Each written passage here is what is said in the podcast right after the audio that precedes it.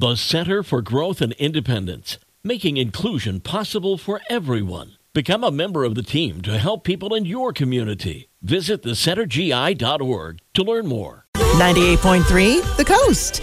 With the best mix in the morning show, I'm Ginger Martin with your happy headline today.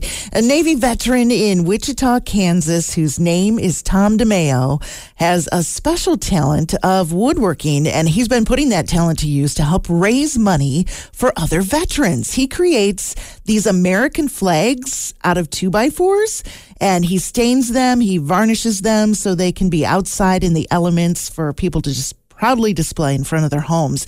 Each one of these takes around 12 to 15 hours for Tom to complete. And he auctions off these beautiful works of art and donates all of the proceeds to the Kansas Honor Flight. Now, Tom has created 194 of these flags since 2019, and he hopes to finish his 200th flag by the end of 2022. All of these flags has, have helped raise around uh, $50,000 for the Kansas Honor Flight.